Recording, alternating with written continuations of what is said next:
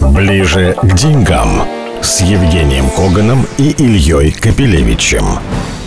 Здравствуйте, мы ближе к деньгам с Евгением Коганом, профессором Высшей школы экономики, автором и ведущим популярного финансового телеграм-канала Биткоган. Евгений, приветствуем. Да, добрый день. Так, ну, скажу сразу, мы не будем говорить о растущей нефти, о газовом кризисе, ну, почти не будем.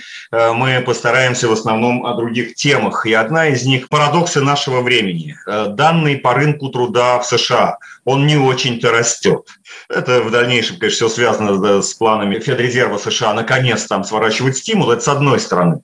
С другой стороны, очень интересно, рынок труда не растет, а в Америке, как и в Британии, Теперь э, люди очень переживают, что к Рождеству никто не привезет им подарки, потому что, как и в Британии, не хватает рабочих рук, нет водителей. Более того, не могут разгрузиться порты. Вот он парадокс новой экономики. Работать некому, а рынок труда не растет. Э, в том, что ты говоришь, есть два аспекта. Аспект первый. Все-таки потихонечку э, безработица сокращается. Если мы посмотрим на цифры, то общее число американцев, которые получают пособие по безработице, это чуть меньше, чем 2,6 миллиона человек. А, дело в том, что накануне кризиса пособие получали 1,7 миллиона. Действительно, еще безработица выше, ты прав. С другой стороны, динамика, динамика все равно идет легкое сокращение безработицы. Но проблема в другом. А, рынок труда сегодня находится в абсолютно ненормальном состоянии. Если поговорить с любым американцем, везде написано wanted, wanted, wanted, wanted. Дикая потребность в работниках, никто не хочет работать. То есть сегодня рынок труда готов, наверное, взять несколько миллионов сотрудников. Их просто нет. Почему их нету? Основная причина, ты знаешь, чисто человеческая. Дело в том, что, допустим, низкооплачиваемая работа. Отлично. Человек по пособию получает очень э, приличные деньги относительно. Кстати, в Канаде то же самое. И вместо того, чтобы идти работать, люди говорят, а зачем? Люди привыкли. В Европе то же самое. В том-то и дело, что это стало универсальной проблемой. Да, и в чем тут проблема? Она психологическая, она очень серьезная. Очень много времени люди сидели на пособиях.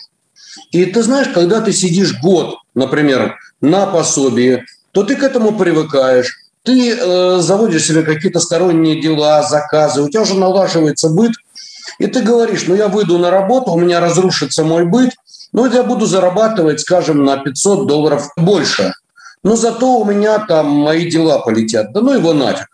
И ты знаешь, многие люди, ну не те, которые, конечно, хорошо зарабатывают, а те, которые, ну, скажем так, у кого э, оплата труда после налогов, не забываешь, там после налогов, и пособие по безработице, ну, плюс-минус несколько сот. Они говорят, да ну, в гробой белых тапочках. Вот такая интересная ситуация. Скажи, пожалуйста, там тоже это связано с оттоком мигрантов или это просто вот парадокс постковидного ну, скажем так, для западного мира во многом безделья, оплачиваемого за счет печатания денег? Я думаю, что в основном это именно вот постковидные дела. Ты знаешь, я скажу просто, вот на микроуровне. Я разговариваю с девушкой моего старшего сына. Он живет в Канаде. Она сидела на пособие, ну, потеряла работу и сидела на пособие 2000 канадских долларов. Мой сын неплохо зарабатывает. Вот они вместе хорошо имеют, там живут, все отлично. Но ей сейчас выходить, она будет иметь там 3000 долларов там чистыми вместо двух гарантированных, спокойных, ничего не делая, делая какие-то спокойно, тихо, спокойно себе заказы. Понимаешь, дома. И вообще не напрягается. Но вот и вопрос. Нет, ну она пойдет на работу, но у нее дилемма. А вот эти две тысячи, они теперь, э, как говорится, на всю жизнь или все-таки их э, когда-нибудь прекратят выдавать? А проблема в том, что люди-то привыкли, понимаешь? Да, они не на всю жизнь. Понятно, что есть пособие, пособие меньше. Но, понимаешь, тут же начинается уже проблема с избирателями, и никто не хочет быть тем guy, плохим парнем, который отменит халяву. Народ привык к халяве, вот в чем проблема. И это повсеместная проблема и в Европе, и в Америке. Я думаю, что это более серьезная причина, чем даже отсутствие мигрантов. Хотя, конечно, на мигрантах держатся многие страны. И Америка, и Канада, и Европа, и так далее. Никто не хочет сегодня делать грязную и тяжелую работу. А что, у нас сегодня москвич пойдет на стройку? Держи карман шире. Хорошо, следующая тема. На этой неделе биткоин вновь пошел к историческим максимумам, почти к ним дошел, во всяком случае преодолел падение, которое э, там было с конца лета, которое было еще усилено решением властей Китая вообще прикрыть биткоин в стране. Сейчас 58 тысяч долларов, и вот одна из таких свежих тем, а, это вот должно произойти сегодня в пятницу, мы сейчас пока еще не знаем результат, но в любом случае он, скорее всего, будет. Э, комиссия по ценным бумагам Соединенных Штатов рассматривает и, в общем-то, ожидается, что одобрит запуск нового финансового инструмента, привязанного к биткоину, а именно ETF к биткоинам. Ну, ETF, э, как мы знаем, ну, ты лучше объясни вообще, что это такое и вообще, э, что это для биткоина значит сейчас. Новость для биткоина – это хорошая. Это так называемая вторая производная на биткоин. Дело в том, что на Чикаго уже давно торгуются фьючерсные контракты на биткоин.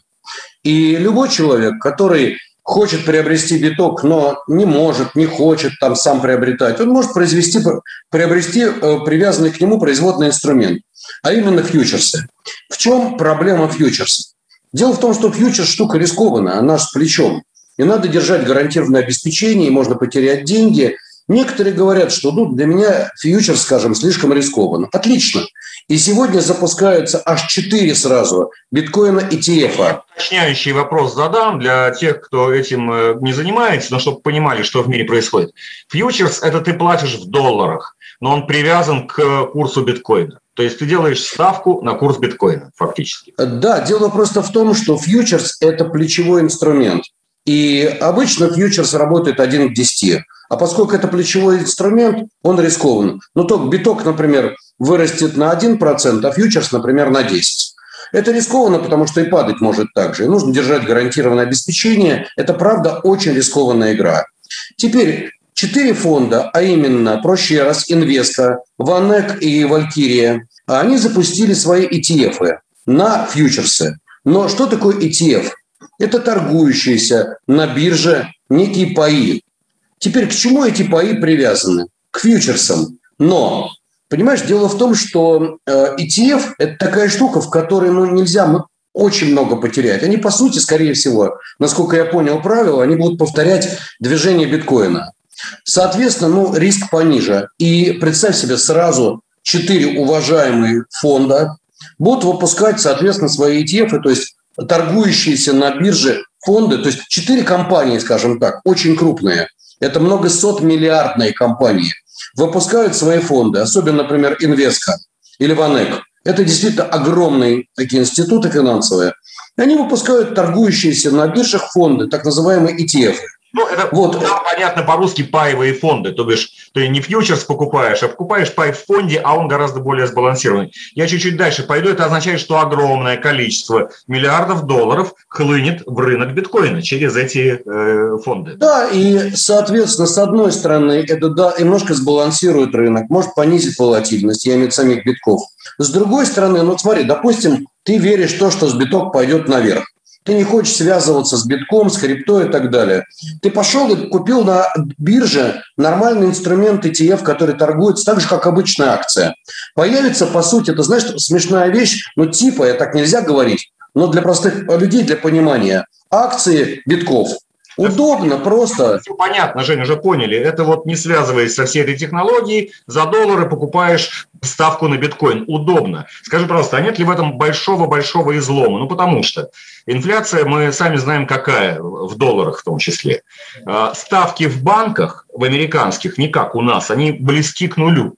А, значит, а, куда а, вот эти накопленные доллары людям девать? Ну, понятно, фондовый рынок уже вложили, там просто дальше некуда. Значит, теперь мы начинаем это перекладывать вот в этот фактически пузырь, в еще один. Теперь вот эти доллары, которые мы не хотим держать в банках, мы отправим туда. Ну, конечно, он пойдет вверх после такой накачки. Может быть, да, а может быть и нет.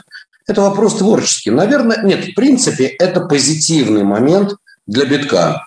С другой стороны, слушай, но если люди хотят в этот фантик играть, хотя это хороший фантик, кстати, я хочу тебе перебросить биток, пожалуйста, на лови, и ни один регулятор мне не скажет, предоставьте там договор, пожалуйста, между вами, на основании чего вы перебрасываете. Просто потому, что я так захотел. Битки и вообще крипта существуют. Это объективная реальность, которая сегодня реальность современного мира.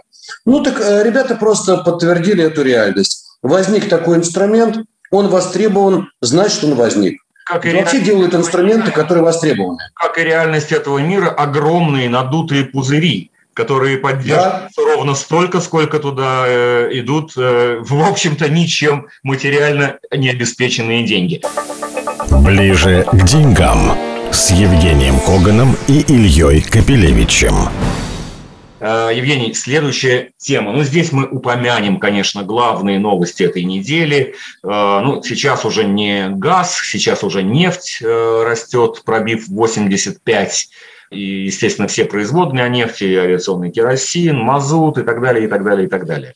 Про все про это много говорится. На этом фоне, конечно, пришел праздник на российский финансовый рынок в виде, конечно, огромных э, захода большого количества валюты, э, ну и так далее, и так далее. Что наш фондовый рынок? Мы знаем, что он растет. Что э, обращает свое внимание? Дело в том, что действительно рынки сейчас бурлят, мировые, э, то падают, то растут, а наш индекс постоянно обновляет хаи. Причем, что любопытно, вот очень забавная тема. Индекс RGBI Иначе говоря, рынок э, российских облигаций каждый день практически в последнее время проседал. А фондовый рынок, вообще, по идее, он должен идти за рынком облигаций. Черт из два. Он только делает, что растет. Ну, в первую очередь, естественно, что росло? Э, крупные корпорации, прежде всего, естественно, его величество «Газпром», э, Сбербанк, так сказать, и прочие-прочие наши крупники. Но тут наметилась в последнее время такая хорошая тенденция, что каждый день практически взлетают какие-то бумаги из такого очень крепкого второго эшелона. Так, в частности, сегодня растет на 10% КАМАЗ. Почему растет КАМАЗ? Ну, во-первых, объективная реальность. КАМАЗ действительно показывает очень хороший рост выручки. Если в 2020 году это было 12% прироста выручки, то в 2021 году ожидается уже 25% рост выручки. Это единственный автопроизводитель, который, судя по всему, не страдает от дефицита чипов, да? Потому что... Это точно. Нет, я думаю, что тоже страдает. Сейчас все страдают от этого, но ты понимаешь, хотя, да, это смешно, там электроники поменьше. Но в действительности современные КАМАЗы, извини, это уже серьезные машинки, и там всего хватает. Но ведь мы сейчас тоже запускаем, так же, как американцы, инфраструктурные проекты. Но это уже просто как, как бы в бюджете. А, пардон, кто будет здесь востребован? Дорожная техника, естественно. И, естественно, грузовики. Вот, поэтому все смотрят на КАМАЗ. КАМАЗ взлетает сегодня на 10%. Еще недавно, кстати говоря, буквально полтора-два месяца назад, 70 примерно рублей была цена КАМАЗа. Сегодня 110. И я думаю, что это пойдет и дальше. Ну и таких историй много. То на днях выстреливало, сегодня, собственно, тоже неплохо растет Белуга, наши лодочники. У них все великолепно с результатами, просто классно. Скажем, несколько месяцев назад практически удвоились, там, утроились акции Института стволовых клеток, которые делают российскую вакцину.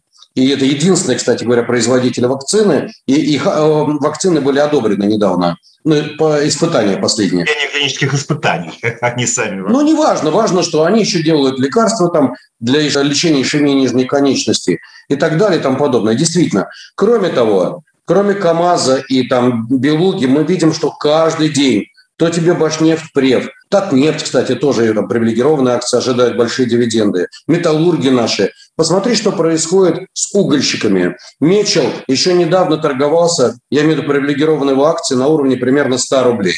И уже мы видим сегодня, что торгуется выше 300. У Зюзина праздник на его улице. То он, так сказать, страдал и думал вообще, как жить. Сегодня его хочется поздравить, но действительно у Мечела резкое улучшение результатов, и я думаю, будут очень неплохие дивиденды. Женя, скажи тем, кто вот не успел и не предвидел, когда начали, начали расти цены на газ и дальше по цепочке все остальное, что вот такой придет праздник на наш фондовый рынок, тот, кто не успел. А, сейчас уже может быть поздно? Долго? Нет, я не считаю, что поздно. У нас огромное количество интересных эмитентов, большое количество, к сожалению, не очень ликвидных историй, и сейчас они начинают отрабатывать. То с бытовые компании, Вот я думаю, что у нас энергетика недооценена, тот же Интеррао, тот же Росгидро, например. Я думаю, что там есть интересные истории. Да и Белуга, я думаю, что будет повыше. Потом, ты знаешь, очень много промышленных компаний. Да масса у нас историй, которые еще недооценены. Как говорится, читайте, мы все рассказываем.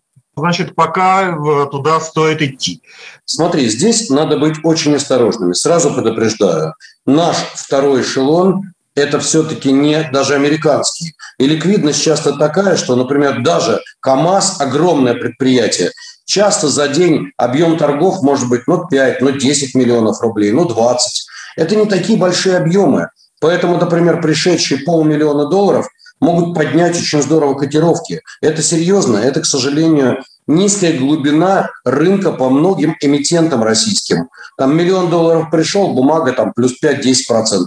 Есть такая проблема. В целом, есть же, в конце концов, инструменты, которые как бы на весь рынок. А там уже, так ну, сказать... Ну, есть, конечно, есть фонды... Распределяют там по отдельным ценным бумагам. Я про весь рынок говорю. Пока в него можно... Я думаю, что наш рынок имеет шансы подрасти хотя бы потому, что сегодня, как я говорю, око Саурона смотрит больше в сторону Китая, чем в сторону нас. И я думаю, не зря Нурлан приезжал и к нам.